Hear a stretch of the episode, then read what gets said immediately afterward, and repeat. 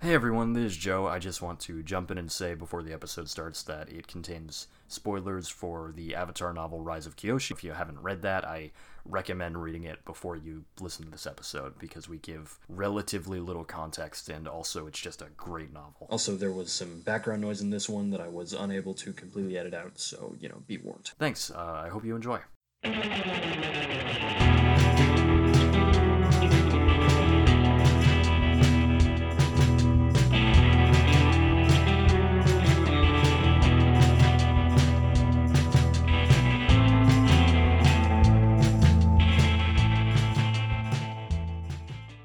Hello and welcome to Out of Our Heads, a pop culture podcast from the minds of Joe Bortner and Nick Protopopoulos. How you doing today, Nick? I'm good, Joe. I just ate a whole loaf of half a loaf of garlic bread all on my own. Right, I, I watched, Yeah. actually, Were you- intently. Were you amazed? I was in awe. Yeah. Alternatively, my lemonade uh, water ratio for your all too sweet lemonade is is still off. It was too watery just now. Oh, I'm, I'm so sorry. It's okay. I guess, yeah, yeah. One day I'll get it.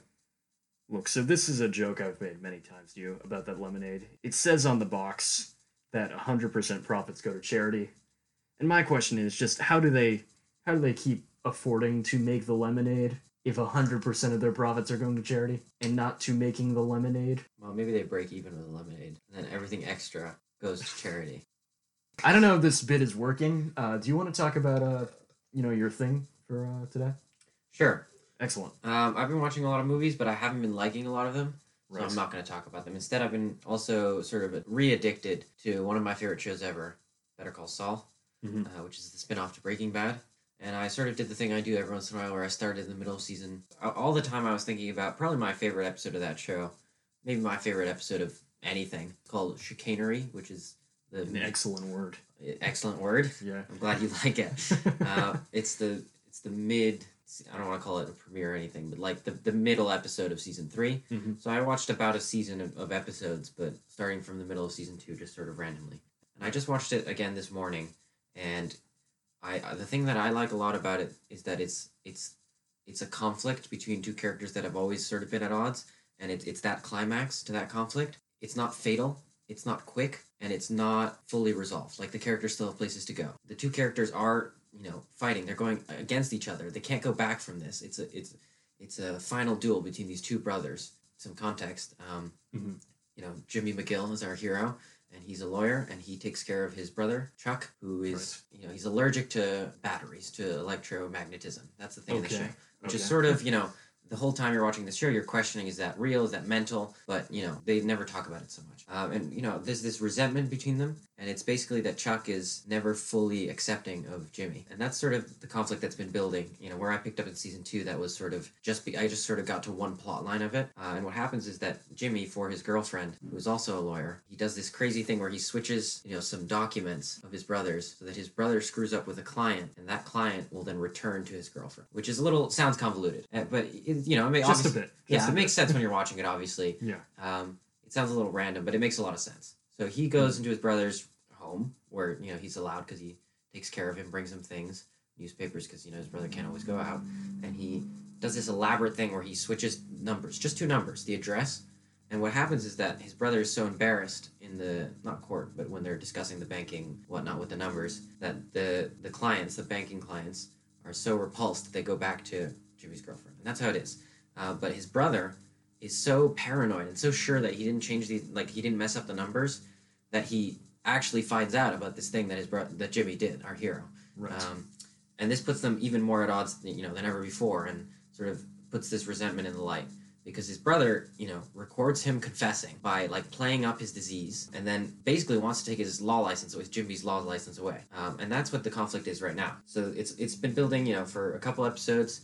But basically, Jimmy's been, you know, locked up for a bit, and well, not really, but you know, he gets arrested, and now they're going to in front of the, the bar to discuss basically Jimmy's felony, which is you know changing their documents, Yeah. and whether he should get rid of his law license. And really, the important thing here is that there's no going back. Like Chuck has sort of removed himself from being family by by taking this this far, by taking it that far, um, and so now it's really up to you know Jimmy to defend Jimmy and Kim to defend Jimmy, and Chuck to tear him down, and that's how it is, and it's a duel in that way. but it's also a conversation. So the main argument is that on the one hand, Jimmy did break the law. He breaks into the house and destroys the recording. That's something that he does, and he's you know aggressive and rude and not rude. Sorry, you know he's insulting. I don't know. Yeah. He yells at him. People are you know there is an argument that oh I was scared he was going to strike me, and that's sort of the facts. That's what Chuck represents, like the facts. Like you should you know be punished for this. On the other hand, Jimmy is like we're family. You've taken this too far, right? And that's how these two characters work that way, where Jimmy's the charismatic one who gets away with things always in the past, and Chuck is jealous of that. He doesn't think that Jimmy deserves to be a lawyer. Just he's trying to get him disbarred. So the intro to this episode, Better Call Saul does a lot of intros where it's a flashback so that gives you insight to what's happening in the episode. Right. And what we get is Chuck's ex-wife, and we find out that his condition doesn't really have to do with his divorce. Um, and we get a little reference to this divorce before, but it's sort of an interesting insight that this condition of his is doesn't have to do with his breakup and him being alone but instead is you know, something different. Uh, but we get introduced to the ex-wife, and he's basically trying to hide his condition when she comes over as a guest for dinner. And there's some really good writing and acting here, where their chemistry is, you know, you can sense that they've been together and they know each other really well, and it, it just really humanizes him. And the fact that he's hiding his condition, really for me, cements the idea that it's real to him. At one, he, he's basically at one point she has the phone, and he sa- he he has to take it and throw it away because he's so like, dist- he's in pain from it. Um, so he basically sacrifices a chance at rebuilding his relationship to hide this condition that it's it's just it, it cements it for me that it's real and it cements the relationship to the two- two brothers because Jimmy's trying to help Chuck sort of you know in a way win her back and then the rest of the episode see there's just a couple scenes after that where it's the characters preparing for what's about to happen in the background you have Jimmy and Kim sort of scheming and then it's you know the villain in this case Chuck preparing deciding that he will testify and things like this uh, and this build up just sort of slow scenes really build up the tension for the duel and then the duel is you know ends up being a conversation which is great i think the most effective sort of climax of a conflict that i've ever seen because what happens is that they're arguing and there's tension because you, you feel that there's con- the real consequences like jimmy could lose his law license and all that and in front of the court he you know loses something like basically the whole time it feels like he's losing which is another i think good aspect of a duel is that he's it feels like chuck is winning the argument and then you know basically the whole time is just chuck you know, winning. He's like, yeah, you committed this crime. And then Chuck comes in with his speech and he's like, I love my brother, but the law is too important. And like, he's prepared it and you feel so cold. Like it's, it's just so all very effective. But you know that in the back, Jimmy is scheming and these sort of things. And then the resolution is that, yes, he's losing the, arg- he's losing the argument. And then he, he brings the ex-wife back in, which puts Chuck in tension. But Chuck is like, fine, like that's your intention. You're trying to make me tense, but I, I one up you on that. I'm going to be okay with this. And the big twist is that Jimmy has planted a battery on his brother and his brother hasn't noticed for an hour and a half or whatever it is, right? And then th- that's the climax is that, that Chuck finds the battery, realizes that he, but he, he all the time he's making it that this condition is real. He realizes that there's something wrong with him, and everyone sees him for you know this sort of what he is, and he's seen that his brother has outwitted him, and he just falls apart. And the great thing about this conflict is that it's had its conversation. We've seen both perspectives, and it escalated to the point where you, you it can't return. They can't be brothers ever again, I think. And you know, at this point, Jimmy hasn't lost his law license, but he's lost his brother, and that's it. And then the rest of the, you know, the interesting thing about this conflict is that no one's dead. No one is dead, and these two characters have to keep living from here. And the interesting, it, it just it just makes the show more interesting because you're seeing how does this conflict, this this climax of this conflict, affect both of them, which is you don't get always. You know what I mean? You don't get a resolution.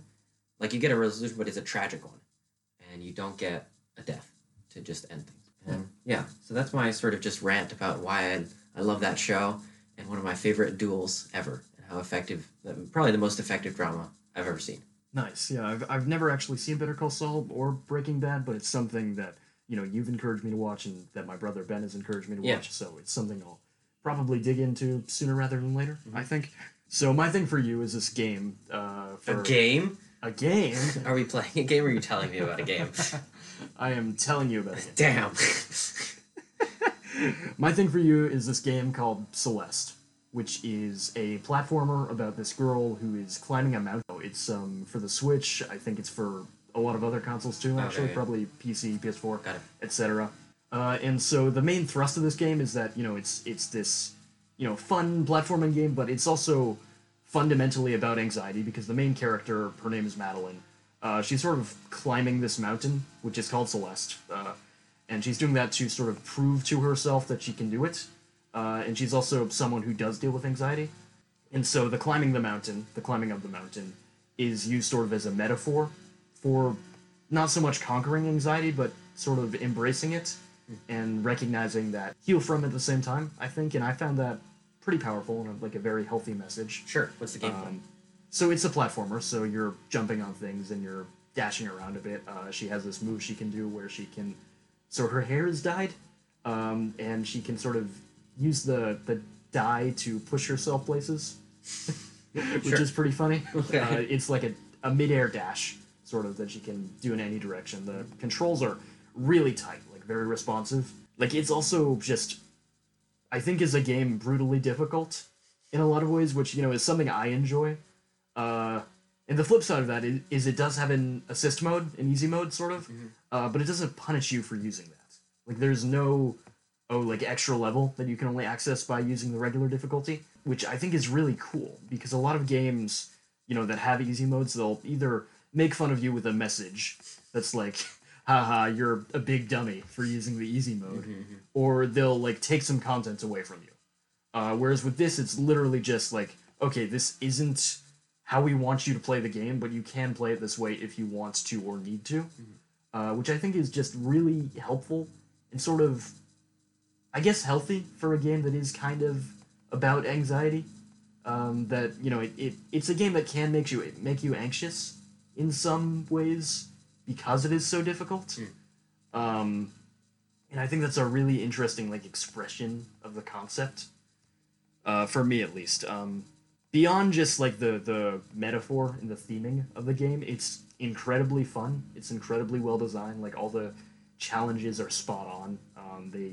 introduce new sort of gimmicks each level that i find really interesting uh, and fun and they never like you know overstay their welcome or anything uh, there are so many unlockables you can find like there are little secret passageways with um, the collectible item of the game is uh, strawberries that you can find around levels um, those are very fun to find and sort of complete the little mini tasks they lay out for you uh, to get them uh, and yeah uh, it's got this really charming pixel art style for the art uh, which it's just really light, nice to look at it's got great coloring yeah just a really fun game that i would definitely recommend if you're into that kind of thing Sure. um, it's I think pretty cheap.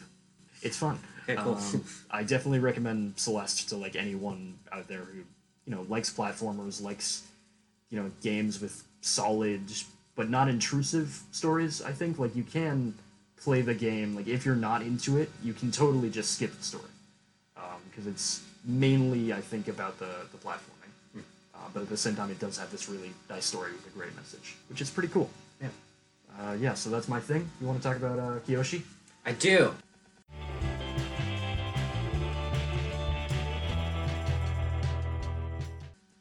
Uh, I'll take the reins on this one because I'm a humongous Avatar: The Last Airbender fan. Yeah, you're a huge nerd. You know all about Avatar. Uh, I know all about it. Well, it's not too hard to know about because there's not a lot of content, but I know it well. Right. I Um, think we should establish our backgrounds here. Like, I have, you know, only seen the original series and Korra. Uh, Right. I've read like a few of the comics, but like not that many. Yeah. Whereas you're an expert. Right. I have, you know, watched the shows multiple times. I've, you know, read the comics. I've bought in stupid extra books and I've, you know, scoured the wiki for information. Right. You've also emailed Jean Lun Yang about continuity errors. That is correct. Um, I'm very mad about some Avatar continuity things, but we won't get into it. Yeah, actually, that's the real goal of this podcast is to become eventually popular enough so Popular that enough that- Jean Yang will respond to Nick's emails. Yeah, we'll just we'll just have me talk for. I mean, there won't be time for you, unfortunately, Joe, on that episode. Yeah, I know. But once we gain enough popularity, I'll just make a PSA about the Avatar timeline, and we'll get it all fixed up, all patched up. right. All right, perfect. I'm glad. I can't wait. yeah. Uh, well, anyways, they just they just came out with um, a new book, which is the first Avatar book we've ever had, uh, and it's by FCU. Yeah, sorry, novel. Yeah, yeah. Uh, FCU, who you know has written some other YA stuff, but I don't know much about. Um, and this one is this book is about Kyoshi, which is two avatars before Aang, is the Earth avatar that has a lot of, you know, fan popularity just for being big and cool and like this is sort of the meme around her where she's like takes no shit, like Oh, I, I, Avatar. Hmm. I wasn't aware of that. you know she's like you remember that episode where she Right. Hmm. lets the guy die. It's just like that's I, I don't remember that episode. I remember the episode where she has, you know, the warriors on the island who are like, Yeah. you know, all women warriors as a tribute to her. Yeah, well, there's Uh, there's one where she in a flashback there's a conqueror and she you know doesn't really kill him but like Oh, is that the one where she takes down his pants? his pants just fall yeah Yeah. from yeah i mean Right, i don't know I it's- remember it's that. sort of silly but like she's always portrayed as serious and like hyped up by characters in the show Oh yeah. you know, like, oh, she's got the biggest feet of any avatar. There's just a lot of hype, and there's a lot of like little information that we have about her. Um, there is like a there was a thing on the Nickelodeon website before season three, which is like a little playable clip, and we know like she started the Dai Li uh, in the show, the police force in Bossing Se, and she started the Kyoshi Warriors, which is what you were talking about. You know, ba- basically, she's a big kick ass woman. Um, and there's also like a continuity error thing that they sort of just ran with. Uh, well, because they miscalculated. I, don't- you know, two bits of information conflicted. But basically, Avatar Kyoshi in canon now lived 230 years. Oh, I didn't know that came from a continuity error. I Yeah. just thought that was a thing. No. I love that. Isn't that funny? That's so good. yeah, it's sort of ridiculous. But basically, like she lived this long. She is a kick-ass avatar, and she was like portrayed as very powerful, and that's pretty much what we know. But there's a lot of you know fan enjoyment Yeah, of this. I mean, she also has bit like her iconography, which this book Right. minorly focuses on. Like you know, she has these war fans yeah, and her headdress. cool makeup, like Yeah, she has she's her just like makeup. portrayed as a really cool character. yeah, yeah. Um, Like she has this iconic design that I think Exactly, people exactly. probably latched onto. Yeah, uh, but we don't actually know that much about her. So this book is, um, you know, just delving into her. There's supposed to be two books, and this one's called The Rise of Kyoshi. So it's supposed to be sort of her origin, I suppose. Right. This one came out a few weeks ago. The next one is coming out sometime in 2020, I believe. Yeah. Oh yeah. I think it'll be around next year. Um, Right. Uh, Well, so I really liked it, having read it. Uh, yeah, I was very excited. Obviously, I didn't really know what to expect. I, I thought here's what I thought. I thought going into this it would be a bit more like a longer spanning story since she's lived for so many years that like two books you probably want to get right. to some you big you wanted points. to make it. You wanted it to be more of an epic, like a right. years spanning epic. Yeah, because that makes more sense to me in the book format and sort of just covering this big gap of time for this character, Yeah. 230 years. Yeah. Yeah. uh, instead, what we sort of get is like just sort of a little adventure story about a teenage Kyoshi, uh, you know, learning to be an avatar. Which Yeah. is It's it's it's her origin story. Yeah. Definitely. It's look, the I- rise I, of. really, I Kyoshi. really don't mind it. I just you know it gets a little bit similar to the shows.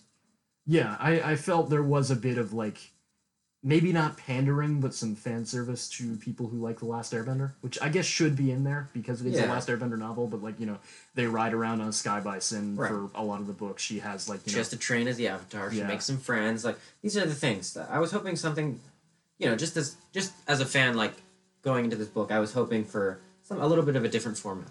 Mm-hmm. Not that I think this book struggles from being different. Like I don't think it's too similar to the other stories. I just think that it's know Oh yeah, she's definitely the a- same kind of story. She's a very different character Exactly. than Aang Yeah, and yeah, yeah. Korra, and it's also it's mainly a revenge story, which is very different from Korra Right. and Aang. yeah.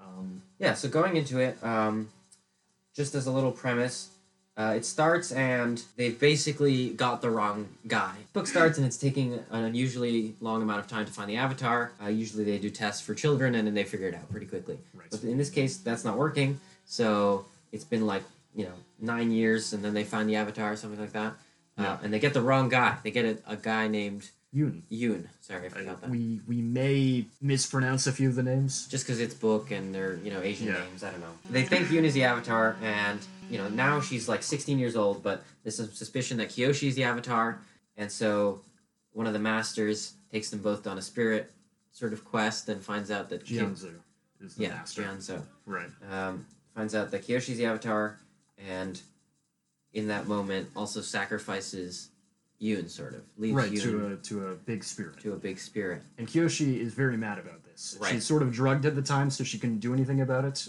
But for the first time, she does go into the Avatar state there.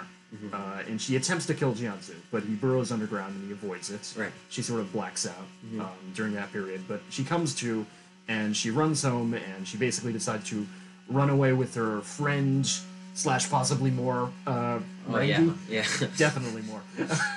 uh, and she's like, "Okay, I'm gonna train as the Avatar so that I can kill Janzu."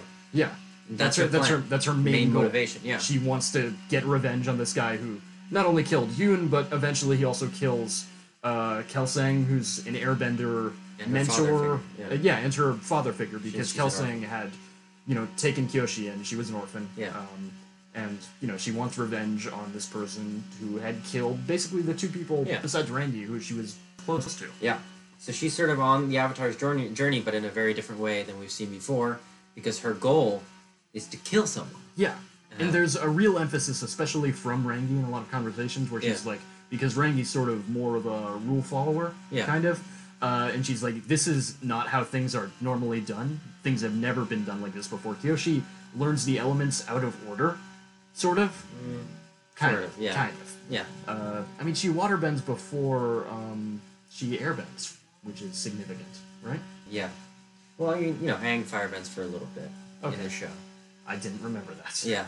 You know, there is a little bit of outer order stuff, and there's, you know, emphasis on her sort of unconventional way of going about this, and like associating with criminals, the train, like, I don't know, there's little things. That is a fair statement. You know, So- for most of the book is after they run away, they fall in with this um, gang of criminals who had sort of trained under Kiyoshi's parents. yeah. Um, so Kiyoshi has sort of neglected her heritage because her parents were criminals and they ran like this small organization. Yeah. Uh, one of the boys who is in this criminal organization, there are like, you know, four members. Uh, his name's Lek. Uh, her parents had kind of taken him in after they had left Kiyoshi uh, to with under the care of, I guess, Yeah. the people in Yokoya. Well, they, Was you know, that they, it? Did, they didn't do a great job. They sort of just Yeah, left her. Yeah, Yokoya's pronunciation, if that's what you're wondering. Um, I was I was double checking to make sure that was the place. oh, yeah, yeah, yeah, yeah, yeah. Okay. Yeah, Yeah, so there's sort of a conflict at first between Kiyoshi and Lek, uh, because Kiyoshi is mad that you know her parents took in this kid that wasn't her, yeah. uh, and you know he's mad at Kiyoshi because she's being disrespectful towards these people that he greatly appreciated Right. and admired, her parents. Yeah. Uh, no, and eventually I think they it's sort big. of grow to appreciate each other and sort of view each other as siblings, which I thought was really sweet, actually. I think that the the big special thing about this book to me is just the emphasis and the insight you get on Kiyoshi's character oh yeah, because it's a book. Obviously, you know what people are thinking. Like we know what Kiyoshi's thinking, and her sort of she starts off as a really crappy bender. Like she doesn't believe in herself. She's got Yeah, I really mean, low I- self esteem. Yeah, like, like, I, I was saying before we recorded, her main character trait is that she has just incredibly low self esteem. She Yeah. spent her entire life being viewed as a commodity. Like at first, when we first meet her, she's like serving in the palace of the Avatar. Right. Like she is not someone significant. The only significant relationship she has is that she's like you know friends with Yoon and Rengi. Yeah. And you know Kelsang sort of kind of adopted her, but not really. yeah. You know. I just think that it's very interesting to read about and never repetitive and boring, which it could easily be. Oh yeah. Like it's it's her, you know, sort of in a cliche way, being resentful towards her parents and being like, sort of, you know, oh, I'm, you know, I'm not worth anything. Like I don't believe in myself. These sort of basic sounding ideas, but Mm-hmm. it just gets so interesting when they sort of overlap. And, and there's, there's so many. In the beginning of this book, Kiyoshi has a moment where she just becomes so angry, and she strangles someone out of Yeah. pretty much nowhere. And that was a big. That was such a big moment for me. I was like, holy shit! I was like, I don't know. Like it just. It was so interesting that she's sort of this I mean, reserved. to be clear, the guy had it coming. Like he was. Oh, yeah. Yeah. but uh, you know she's a, such a reserved like not believing in herself character and then has these moments of like when you threaten something that she loves because she doesn't have much of what she loves she just becomes so aggressive and so powerful Oh, I mean, out some- of nowhere something I noticed, like two out of the three times she enters the Avatar state, it is because she's worried about someone she loves. Right. Like the first time, it is because Yoon dies. The second time is because you know she's worried about Rangi, yeah um, because Rangi is worried about seeing Kyoshi hurt in this fight. Yeah. Uh, and so Kyoshi enters the Avatar state, and that's like the the key moment, the the first moment she has control over it. yeah and it, it does because because the two characters that she cares about a lot are are killed off very early you just you really feel the importance of her friend rangi Yeah. and like it And their relationship. Yeah, exactly. And it's it's it's just very it feels close to me because you get Oh, so yeah. much insight on it and it you really understand her hunger for revenge and you really understand her hunger for power and like how that grows out of her like sort of being shy not shy but you know we not Having a low self esteem. low self-esteem yeah she has low self and how that sort of snaps out of that low self-esteem Right. it's just really interesting and like It's how so she- cool. she's like resentful of her parents but like that comes out as her being like snippy and like she i don't know she like she has these moments where she's not thinking very much and she's sort of just being snippy like it makes sense how it affects her and it makes sense how it all came out that way yeah. and it, yeah it just becomes interesting when she is given this power and responsibility me, remind me uh, as the Avatar and how that changes her. And I just everything makes sense in this book for how she becomes the character that is like legendary in you know ATLA. Oh yeah. Yeah. I mean, something I thought was super interesting was just sort of the generational conflict that's going on there with between you know these these band of outlaws and between Jianzu and his his Mm. Yeah. people. The- yeah, actually, something I loved a lot about this book was that the, the the bending mentors at the Avatar estate when they thought Yoon was the Avatar Oh yeah. are all the same ones that had Avatar Kurok as their, you know, Avatar. Yeah. The Avatar I mean, they leadership. they were his traveling companions. they were his friends, and he died They were early. his team avatar. Exactly, exactly. Because Kurek died young. He Which was we like know, yeah. in his thirties. Which we know from the show, and it's just an interesting idea, and how they all feel that they've sort of let the world down, Right. and a lot of them are just like guiltily trying to put it back together, especially Janzu. Yeah, and Jianzu, like the thing about him is that he is that something we learned pretty early on is that he is incredibly violent. Right. Like he basically committed a massacre of like these these pirates Yeah. um, in the past, and that's something that comes to haunt the narrative, sort of. Uh, something that I thought was interesting was we don't really get a return Wait, of which massacre are you talking um, the one uh, the one the burial, the about? Oh yes, yeah, yeah. Sorry, yeah. where he forced He's known as the Yellow grave Axe to digger. Yeah, yeah, dig their own grave, yeah. which is brutal. Very cool. this no- this novel is so violent and so brutal Yeah. in a lot of ways that I really wasn't expecting. Yeah, no, I, s- I feel actually I feel so bad talking about this book. Like we just described it, like oh yeah, no, no, she's on for revenge, but that that was the biggest twist I've Oh, yeah. experienced in a while. It's so wild. you just you're like You don't 200 ex- yeah you don't expect Yuna or Kelsang to die. no That blew my mind. everything in this book blows your like it's like the whole beginning of this book is like where is it going? Like I have no idea, and then she's just like become like when she strangles that guy, I was like oh my god, and then like then you're like you're in this plot, and then that plot end like there's this conflict at first with the avatar on the iceberg, and then that goes away very Right. quickly, and then We don't see Tagaka ever, Ever again, again, yeah. which is interesting because I thought for sure she was Yeah. coming back. When, and the bit at the end where like people are getting poisoned, I thought it was her. Yeah, no. Like, I was so sure, but then it's like, oh, Jianzu poisoned himself. yeah. no. which is nuts. these books just and this book is just like all over the place for a good amount of time. And then you sort of you're on track for a story, but so it's not too much. It's not like random stuff all the time, but the beginning was just twisty for me. I Oh, was yeah. like I I did not absolutely not was a, not what I expected Yeah. in the best possible way. Yeah, exactly. Even when she like meets the team of bandits, I like even then I was like, is this getting a little too similar to every time every time I was like, is this too similar to Avatar? It did something different. right. It's spun it on its head. Yeah. And also like the thing with I, this is the character who I'm sure I'm mispronouncing his name, uh, Lao Ye, who's sort of the I think that's right. okay. Yeah. Um, I, I, I could be wrong, um, but who's he? He's sort of the the older That was a figure. twist. Oh my god, forgot I even forgot that. Oh yeah. Yeah. Um, He's this old guy who's running around with the bandits. right. And at Uh, first, he's just sort of comic relief, like being a silly old man. But then you find out that he's an assassin. Yeah, he murders people all the time, and his whole thing is that he's trying to train Kiyoshi to be a murderer, yeah, to prepare her to kill Yanzu. it's so crazy. Which she asks him to do. Yeah, But he's sort of the, the dark side pull of this story. Right, Whereas because event- Rangi is the- eventually there's a point where he has her almost kill someone who is a child that she Yeah. didn't know was a child. Right. Uh, and she doesn't. yeah. But even then, after that point, there's not really much going back because she does murder someone after that. Right. She murders Shu, uh, who's the, the leader of um, the Yellowknives, who Yeah. are this band of pirates. Right. Jeez. Yeah. I forgot how cool this book was in the Oh, in, it's in so the week. cool. I haven't thought about it.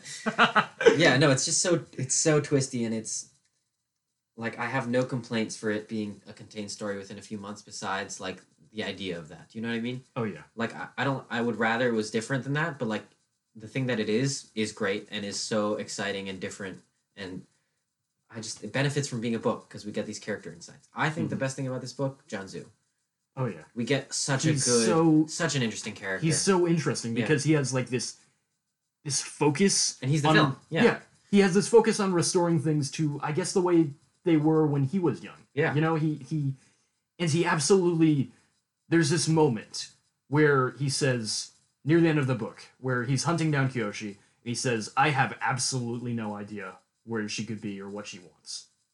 And it's wild because he has no conception of who she is as a person, really. Like he just doesn't care about her. He just cares about her being the avatar for him, She is one more thing to collect, one more thing to put in its place. Wait, wait a moment. You're you're simplifying John Zoo here. I am simplifying it but, because like, that's so tr- that's so villainous the way you're sounding. Like honestly, okay. But he also John Zoo is is the only thing in this book. It's portrayed that John Zoo is the only thing keeping law and order in the goddamn Earth Kingdom, which But is I- so I- incredible to me. And that's that's what he cares about. He cares about the world, and no one else gets that. And he, he's just going around. He's trying to like fix it by having because no one you know he needs the Avatar to like make a big impact on the world, and he's trying to he's trying to like save everyone. Mhm. And in, instead, you know, everyone is fighting him on it. Everyone like you know he he screws up. He can't get the Avatar right. Then the Avatar runs away from him. He's screwed. And then like he's so sad. yeah, Like they they I mean really the first scene where we but get he's like some he's, he's the necessary evil. That's what he is. yeah sort of yeah like you find you know you have this l- story about him taking down the rebellion it's like no one else is taking down the rebellion yeah he Yeah. killed a ton of people like but they like, they murdered and kidnapped people. yeah Like they they were, you know, the Yellownecks are bad. Like, you know, Kyoshi does have to kill uh, their leader for a reason. no i'm, I'm Like, a lot of time i'm with Jonzu in this book because kiyoshi runs away kiyoshi is not there for the world this entire book she has selfish goals Yeah. Which like for us makes which sense. Jonsu doesn't is the but, thing like, yeah. like it's really interesting and i just like thinking about those two characters and the way they are at odds Yeah. um, and i just i like that it's a book because of that and i'm so glad that we have this avatar Oh book. yeah. and um, It- of course this, yeah, this could have been I think an okay animation I agree. thing. It's but so like much it's better so much better as, as a a book. book yeah They take such a good advantage of yeah as an the avatar medium. fan i gotta say so much detail in this book so much insight i really like i, I get a good feel for cities people the history of things Oh yeah. there's definitely even a mood of the history Mhm. which i enjoy a lot um, there's this world feels very populated tell me if you agree with this this world feels very populated the way that the world of avatar doesn't as much I agree. okay Yeah, which is good there's- because avatar is in a war war-torn world So the first thing you mentioned to me when we were talking about this book before I had read it, but when you were first diving into it, was Yeah. that like you were just very into the lore aspect. Yes. Could you talk about that for a bit? just just lots of details. Like you know, you get the first chapter and like everything feels natural, like a natural connection. But it's just nice to get those moments. It's Mhm. like the- Y- Ewan in this book is from Makapu, which is the you probably there's an episode in Avatar where there's a volcano and there's a yeah. fortune teller. Yeah, I remember. It's I that remember town. The Um, fortune teller episode. you know this. Yeah. There's I didn't know it Jansu was in that this book town. is a is a what is he? He's a. Hmm? I'm trying to remember which tribe he's from. Mm. He's from the Earth Kingdom. No. Or do you mean an individual? No, city? because there's the Great Great Divide episode where he, he I think he's a Ganjin. That's what I think. Huh. Uh, but the, the- remember, there's two tribes. I don't. I can't never tell them. is that the one where they're crossing the? yeah, it's canyon? everyone's least favorite episode. But there's two tribes. One of them's are, one of them's fancy, and one of them's like, like you know, rawr, rawr, gruff. Right, right. And uh, Jonzu is from the fancy tribe, um, which is just a good little detail. And there's, oh, there's that a bit, makes sense yeah, too, because yeah. of his whole attitude. yeah, yeah, yeah. There's a point later in this book where someone's like, "Oh, I can't believe that they would give it to that kind of." Yeah, I don't know. it's little things like that. First of all, there's little things like that. Then there's some good, you know, just history. Like it's good to get history on rebellions and characters. You get a Beifong name in here, which makes sense because, Mhm. of course, Toph is from a like Yeah. powerful bending line. I mean, there are a bunch of Beifongs. Like, Yeah. You know. Well, in this book, there's one, right? Uh, I thought Lou, not Lou. Yeah, Lou. Isn't um, what's his name? We also, I might be misremembering. I think or it's just Lou. confusing Lou is just a character powerful guy. names. Okay. in the town. Um, yeah, there's little things like that. I mean, it- you know, it was honestly a lot of that, lots of name dropping, Be- because it's so far back in history. You don't get a lot of connection, right. but there is. Which also helps, I think, with the accessibility. oh yeah, Um, like you know, you could maybe not give this to someone completely unfamiliar with Avatar, but someone who had like maybe only seen a few episodes Yeah. could probably like Oh, yeah. get it. there's the thing with the uh, the shirshu, the mole that Oh, yeah. smells people, which is in the show. I think that's a good connection because it makes sense in the world. Um, yeah, I liked getting a little more on the Fire Nation in this point in history. Oh yeah. Uh, we didn't go there, but you know, and you can sort of see, not so much how they devolve into the Fire Nation that they are in the Last Airbender, but you yeah, can, oh yeah, you can see like you know how their focus on like discipline and order sort Yeah, of yeah. gets them there. there's a point where Rangi and this Fire Nation character is like, well, uh, if the Avatar is trying to be found in the Fire Nation, we would have found them already. Right. And it's like, huh, interesting. like, Yeah. just like a little like spice there where it's like, you're probably right. Like, you know, it's just like the, the And idea we- that we- they're we very ne- efficient. We and- never see the Fire Nation during. no, this no, we book. don't. but you get a good feel for it from the character. I mean, we're mainly in the Earth Kingdom. uh, we we see a bit of the Air Nation at the end, or of the some Air Temples. Yeah, it's Um, there. It's an Earth Kingdom book. Yeah, I mean, yeah. There's that's where we are. you know no, I mean there's a, I guess a little water tribe, Eh, just a little. yeah, I would call it. Yeah, I mean, I Yeah. would call it. Okay. Earth Kingdom. Okay. It- Yeah. It's all pretty much in there. It's yeah. Um, it's about the politics of that nation. Yeah, I just liked getting the sense. Of, my favorite thing was getting a sense of the world in this point in history and how it sort of made sense with the world that was coming up. Oh, definitely. Yeah. Um, you know, I, I here are some just stray thoughts. I love how Jianzu is just like this guy who has kind of the weight of the world on his shoulders, I love and Jianzu. he's so sad about it. Yeah. He is so heartbroken. Yeah. That he has to like you know do all these things. like he he views it as this duty, which Yeah, I is just feel so interesting. Every character in this book has a good background to them, good conflict, inner conflict. Do you know what I mean? yeah. So there's the the Fire Nation, you know, master in this one. I feel like we get very little of her, Mhm. but a very good idea Rangi's of what she. mom. Yeah, Rangi's Yeah. mom, but a very good idea of what she's about, where she's sort of like destroyed by failing the Avatar. in a sense, Yeah. and like her how she probably sacrificed probably her marriage and her career. Oh yeah, because For we that. don't we don't see Rangi's dad ever. yeah, And there's, like- also, it's like implied that Jianzu sort of has a thing with her. Dude, there's a weird. Remember, there was a weird thing where Kurok had a thing with. Yeah, her? yeah, That was yeah. such a good little like he wrote like a letter to her or a poem. really good spicy information there. Yeah, Just like little like ooh like a love affair from the past that has nothing to do with this story, but thank you. Like, I just I don't know. It makes the world more interesting. Um, it's th- so good. there's a couple good reveals. There's some prequely stuff with Kiyoshi's costume, but I think it all works, and I liked I Yeah. like the idea that her mom's an Airbender. Um, I mean, I guess the one thing that you mentioned just now that does bother me a bit about this book is it is kind of like it has that prequel sickness where but it's like only we for gotta. such little points. It's yeah, it's very small. it's like literally it's just not. the clothes she wears. yeah, but it it's just makes like sense. it's just like this is where she got her makeup and her fans. But the makeup is makes sense. It's so strange. It's so you know distinct, and the fans make Oh, sense yeah. because fans are obviously airbender weapons. Like, oh, you I see I, Aang use I, I them. like how it's explained. Yeah. like it makes sense. yeah. But it's just like, okay, you know, Yeah. okay, You know, honestly, here's here. Look, if this took place over a longer period of time, it would make more sense that these things popped up. right. But because it's condensed, it does feel a little bit Like, like, oh, it's like yeah, oh, all of this happened when she was sixteen. and she right, yeah. She kept doing it Yeah. for the rest of her life, yeah, exactly, exactly. which is fine. the makeup makes sense to me. The fans make sense to me. But like, I think that this is sort of just implied, but like the green clothing, it's like, wow, Yeah, like really, yeah. is that the same green clothing? You got me, like, yeah, and it's like you know, I guess it makes sense if we're looking at this as like, oh well, it's an origin story for Kyoshi. It's Yeah. like you know, Spider Man does the same thing Right. for however. Listen, I long. think that there's enough that it, this book doesn't touch on that, like we know about her history, right. that you could keep going. And it, it- I don't feel like it checks all the boxes in Oh, that yeah. way. It's not And like oh, there's- like let's get all these things explained. You know, There's what definitely more story potential, which we'll Yeah. touch on in a moment. I have like a few other things I want I mean? to talk do, do your about. thoughts. Yeah. Uh, yeah. I, for one thing, I really love the moment where Rengi and Kyoshi have their first kiss. Oh, because yeah. it's such a well done scene because they're they both start off incredibly angry at each other for like basically risking each other's lives yeah, um and it like there's such an incredible progression that for me is so hard to write or would be so hard to write Yeah. of like just that anger to tenderness to like you know appreciation and Yeah. then love I think that this book That's does so a cool. really good job. Because that's another thing. You start this book and you're like, oh, it's gonna be a romance between Kiyoshi and Yoon. Like that's what you think. Like Yeah. because it's sort of set up. yeah But then they like like they they then are he dies. Yeah. Jeez. like Yun and Kyoshi definitely romantically interested in one another. Right. that is something they establish Yeah. but then he dies And, and then it's wild. they, yeah, and then they just get this thing going with like Rangi, and it makes like it all makes sense.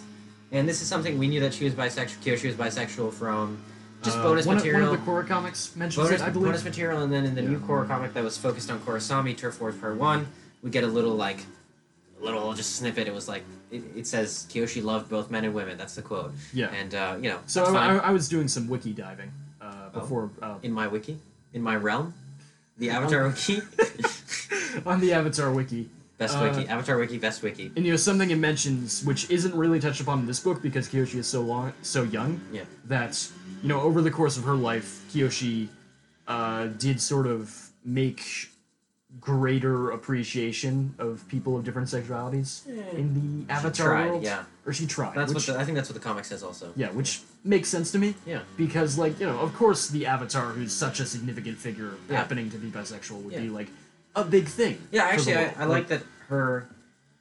I think like there's a, this isn't like her big plot, but like there's a little snippet where she's like, I'm not gonna be ashamed of this. I just like how that fits into her becoming more confident. I think that it Yeah. it fits in really well and it gives insight to her character. So I Mhm. enjoyed that. I think this book handled that subject matter very well. I Mhm. thought it was very natural, and I enjoyed it. And it, it wasn't it wasn't exactly a twist for me because I knew Yeah. that I knew that I knew that they wanted to like do that in this book to have like her like a guy and then her like a girl. I figured it was coming. Yeah, but if you, Um, I feel like if you didn't know that, which you totally might not, because like Yeah. you I know, mean, I think in in Rangi's first scene, there's something vaguely romantic there. Yeah. if I remember correctly. but you know, like I feel like this book taking that switch focus would sort of be an interesting twist. Oh yeah. Yeah. Like, and it it's just so cool. Yeah. Um, Right. So I really enjoyed this book. I hope they. Oh, sorry, you have more thoughts. Uh, Yeah. not really. Okay, okay. You know, I, I I touched upon most of it while we were talking. All right, I really enjoyed this book. I think that it does a good job of expanding the world. I think that it it's just an interesting story on its own, and I think that it's good that it's a book because it's a different sort of way to get into the Avatar universe, and it, it allows it to be more adult. Which Yeah, I, I think I yeah. told you this makes me strangely excited for the live action show. Huh. Because I wasn't at first because it's a remake and I don't care. Right. But like just I mean, it's, it's not that adult. It's barely PG thirteen. I Really? feel like. there's implied Um, sex constantly. Yeah. Um, there's I don't think. Hmm. if this I was on just- screen, we wouldn't be like you know what I mean. Yeah. Do you thi- do you think that if this was on screen, it would be PG thirteen? Yeah, something. yeah, I think That's so. what I'd say. Yeah. Okay. Like It's it's, It's just- definitely violent. yeah, you get a is sur- what it it's a is. surprise. You know, Avatar is a kid show. It was exactly. TVY7 exactly. for a So long time. I think that this this being a little bit more adult allows for sort of more character deaths, and I, I just it makes the stakes feel higher. Like I, I just really enjoyed it. yeah, it it's transitions the Avatar world to a more real place Yeah. without it being like unnecessary. Exactly. Or- It's not, it's not going for the violence. Sure, the violence works into the story well, Yeah, and it makes sense. and Like, it, it's it's shocking in all the right ways. exactly. Like it's I'm not, not sure if that will hold up, but Yeah, I mean it's not trying to be provocative. It's just like it's using the violence in incredibly smart ways. I think. I and- agree. and not in ways that diminish the story. Yeah. Just like you know, I think a kid could still read this. Yeah. You know, it would just like you know be traumatic in the appropriate ways. Good. Yeah. Yeah. So let's talk about the end of this book because yeah, which we both had. sort of have problems with. Yeah. Um, it's just really weird. So, basically, Joe, you must remember this better. But, Right. Um, Uh, so what happens is there's a final confrontation between Jianzu and how do Kyoshi. they agree upon that? Uh, basically, what happens is He kidnaps he Randy. kidnaps Rangi and he kills Lek. Accidentally, he poisons Lek, Right. and he didn't know that Lek would have a allergic Okay. reaction to that. And these things make sense to me, and I was excited for the final confrontation. Was it mentioned earlier in the novel that Lek uh, didn't do well with poison? Because that sort of came out of nowhere. Um, for I me. don't know. But- I don't remember. You know, that's But fine. you know, he died. Whatever. uh, yeah, he died. It it was makes sad. sense. Yeah. Um, Um, it's a good like motivator because you know not only is Rangi kidnapped, which is you know Kyoshi's girlfriend, she wants to get her back, but Right. also like this person who she was bonding with and she saw saw almost as a brother. Yeah. like who Well, listen, basically was her brother. It sets Um, up the final conflict well, and I think it, it makes Jansu's sort of. You sort of get Jansu a little bit before, but they want it to be a twist. So everything makes sense. Jansu's sort of falling apart. He's getting more desperate, and he's go do, He's doing this desperate plan. He's going to talk to Kyoshi. right. every- Heyron, everything Heyron feels- is sick, uh, so he's like worried about her. I, I don't know. Everything seems to be divulging well, basically. Yeah. Everything is, you know, you're coming to the conflict. I didn't have a problem with this book at the end of that chapter where it's like, oh, she's kidnapped.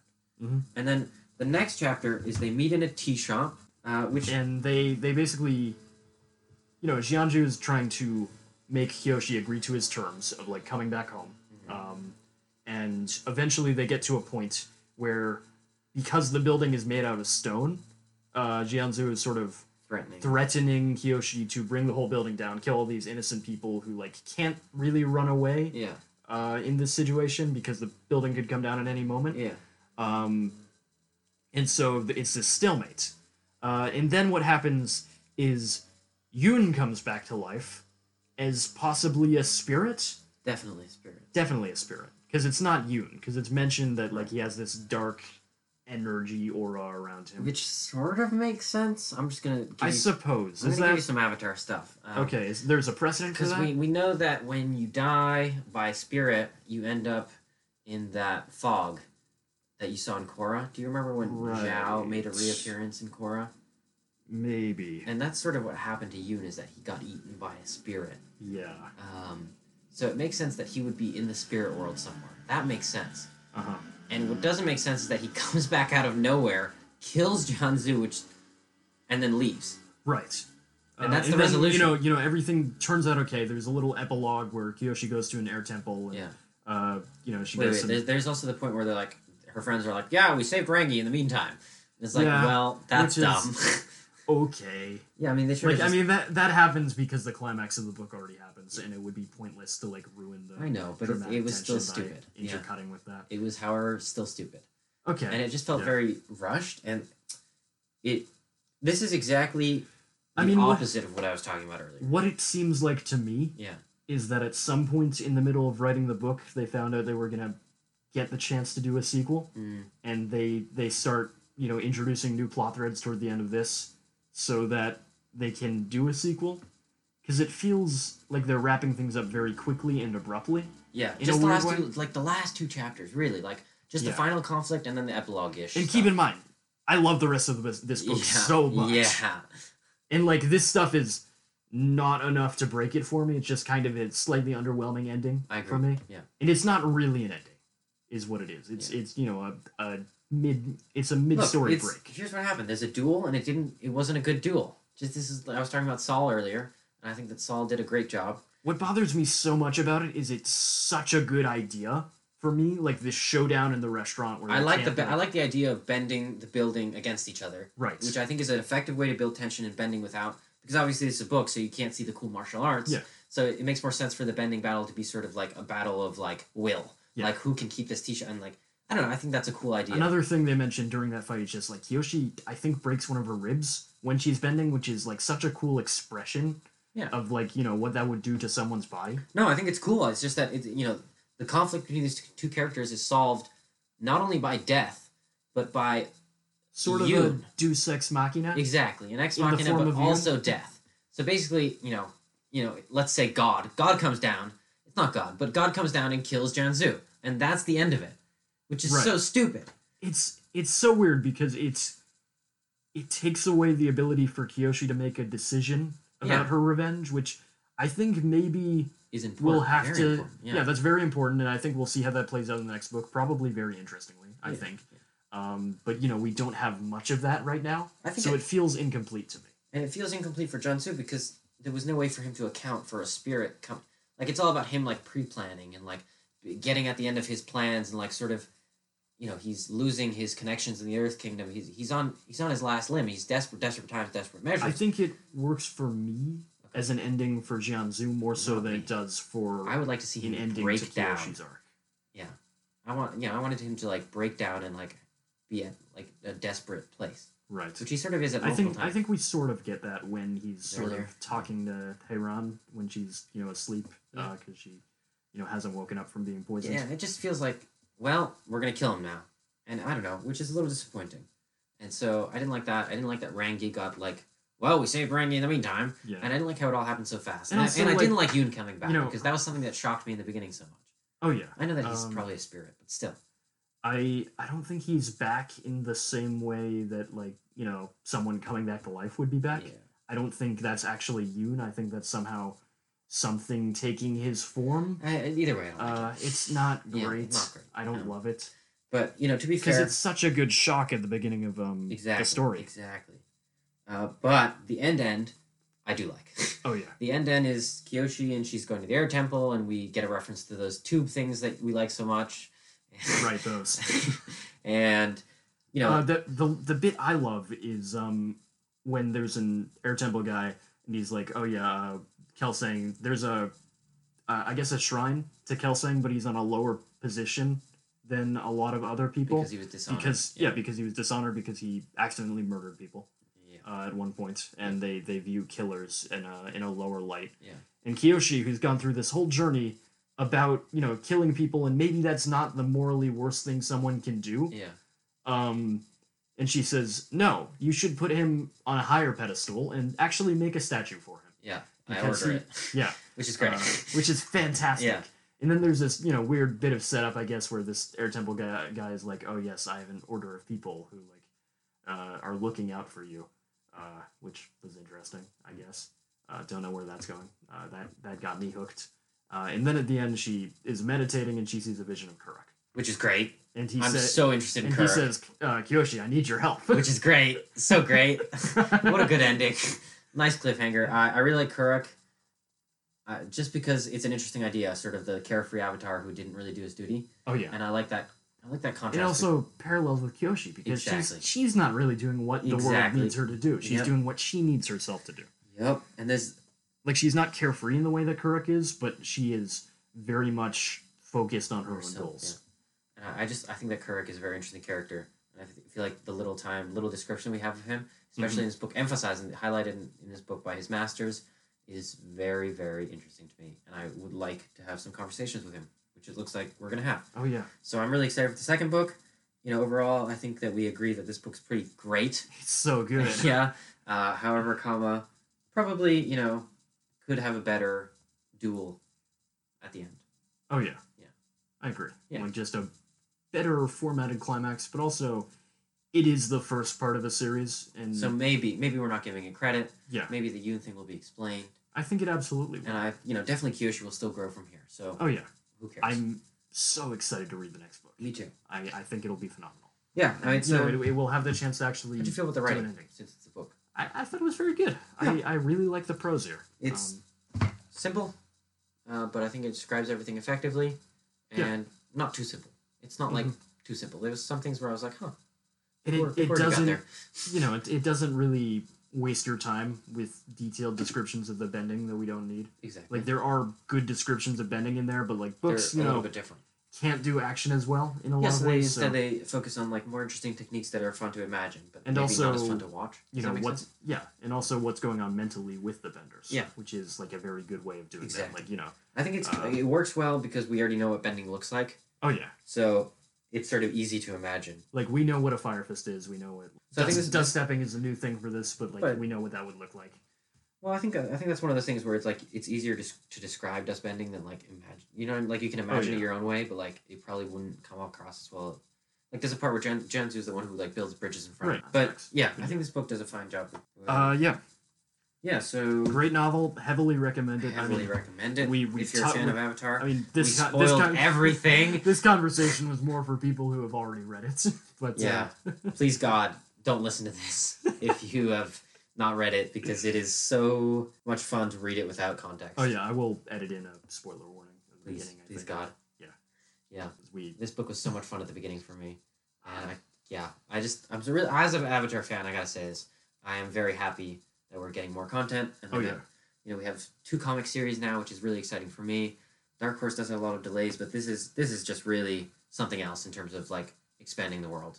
What Um, this did for me was I, I really want to catch up on the uh, comics that Gene Yang did and also Yeah. Faith Aaron. Um, I gotta say that the comics are more like you know you don't get as much detail because it's not writing. Mhm. So this this for me was just like a sigh of relief to like just get so much content in one place and I don't know, it made me feel really good. Yeah, like as a as an Avatar fan, but not nearly as like diehard of one as Sure, you sure, are. that's fine. Like I was still really into it. Yeah. I love this book. So no, I'm hoping that they do more books. I think what if they did, you know, a book about an avatar we know nothing about? Yeah, because who do we know? Like Yang Shen, Kurok, It Kyoshi. was uh, another avatar was mentioned in this. This is just great to get a book, and I hope that they do more.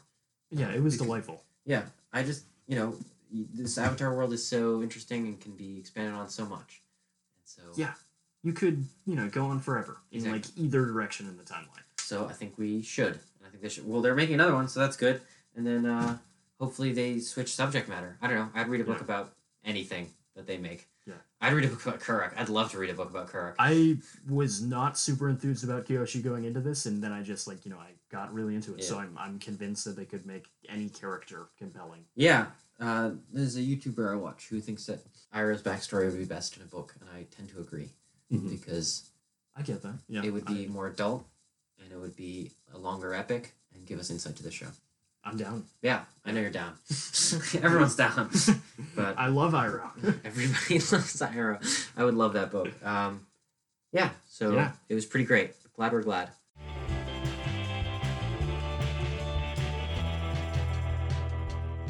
What's next, Joe? well, Nick, I know I was talking to you earlier in the week And I said that we would be talking about, you know, food acidity as we do every week on this show. Yeah, I mean, Uh, but I think we're going to be changing up just once Oh. for- in the history of the show. We're never changing things up again. okay. Uh, this week we're going down a rabbit hole that uh, that I found, and we're we're discussing some weird ass Archie comics tangential shit. Okay, I No. know things vaguely, don't I? Yeah, you don't you don't really need them to for, Okay, for good. the rabbit hole Okay, I'm okay, going okay, down. okay. Because really, it's not that connected to Archie comics. I'm, Okay. I'm using it as a branching off point. Okay, tell me. So I was um I was looking up this show that existed, I guess, in the early 2000s, late 90s, which I think was called Archie's Weird Mysteries. It's not relevant. Seems bad. It was a cartoon about the Archie gang, and they solved mysteries. So Scoo- Jughead has an awful voice. sounds like a Scooby Doo. Yeah, it was vaguely a Scooby Doo. ver- Okay, okay, ripoff. okay, okay. There was some continuity thing about time travel. Oh, and cool, it- cool. so back in 1990, there was a live-action Archie movie. To what I understand, about grown-up versions of the Archie gang uh, and their various grown-up troubles. I think Betty was a school teacher. Jughead was a divorced dad, a divorced single dad. Uh, and it was called Archie to Riverdale and Back Again. It was a weird movie. I think Reggie is back to his old bullshit, being just absolutely the worst. I, I didn't watch it, but, uh, you know, it's something that existed. Uh, but the important part about this, which is not related to Archie comics at all, is that when I was Googling this movie, the first result is for a different movie called Archie, but it's an acronym, Archie, which is a movie about a robot dog played by Michael J. Fox What? you heard me. so he helps this teenage girl with her problems. What? What do we? What? Well, I found this this this movie From when? from like 2016 Huh?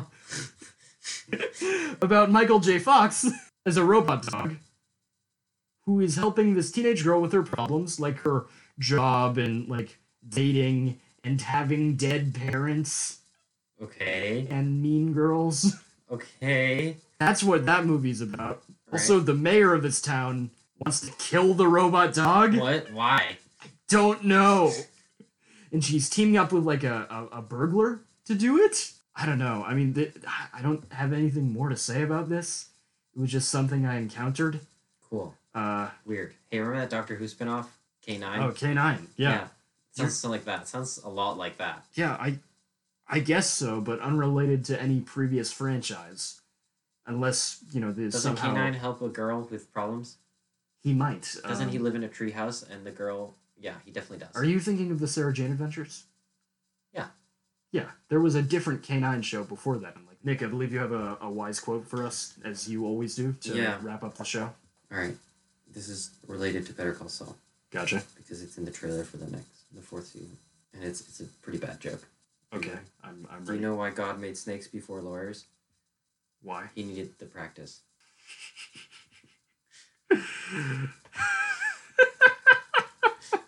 Thank you for listening to Out of Our Heads, a pop culture podcast from the minds of Joe Bordner and Nick Prodpappas. You can contact us at outofourheadspod at gmail.com. We would love to get listener questions, I think.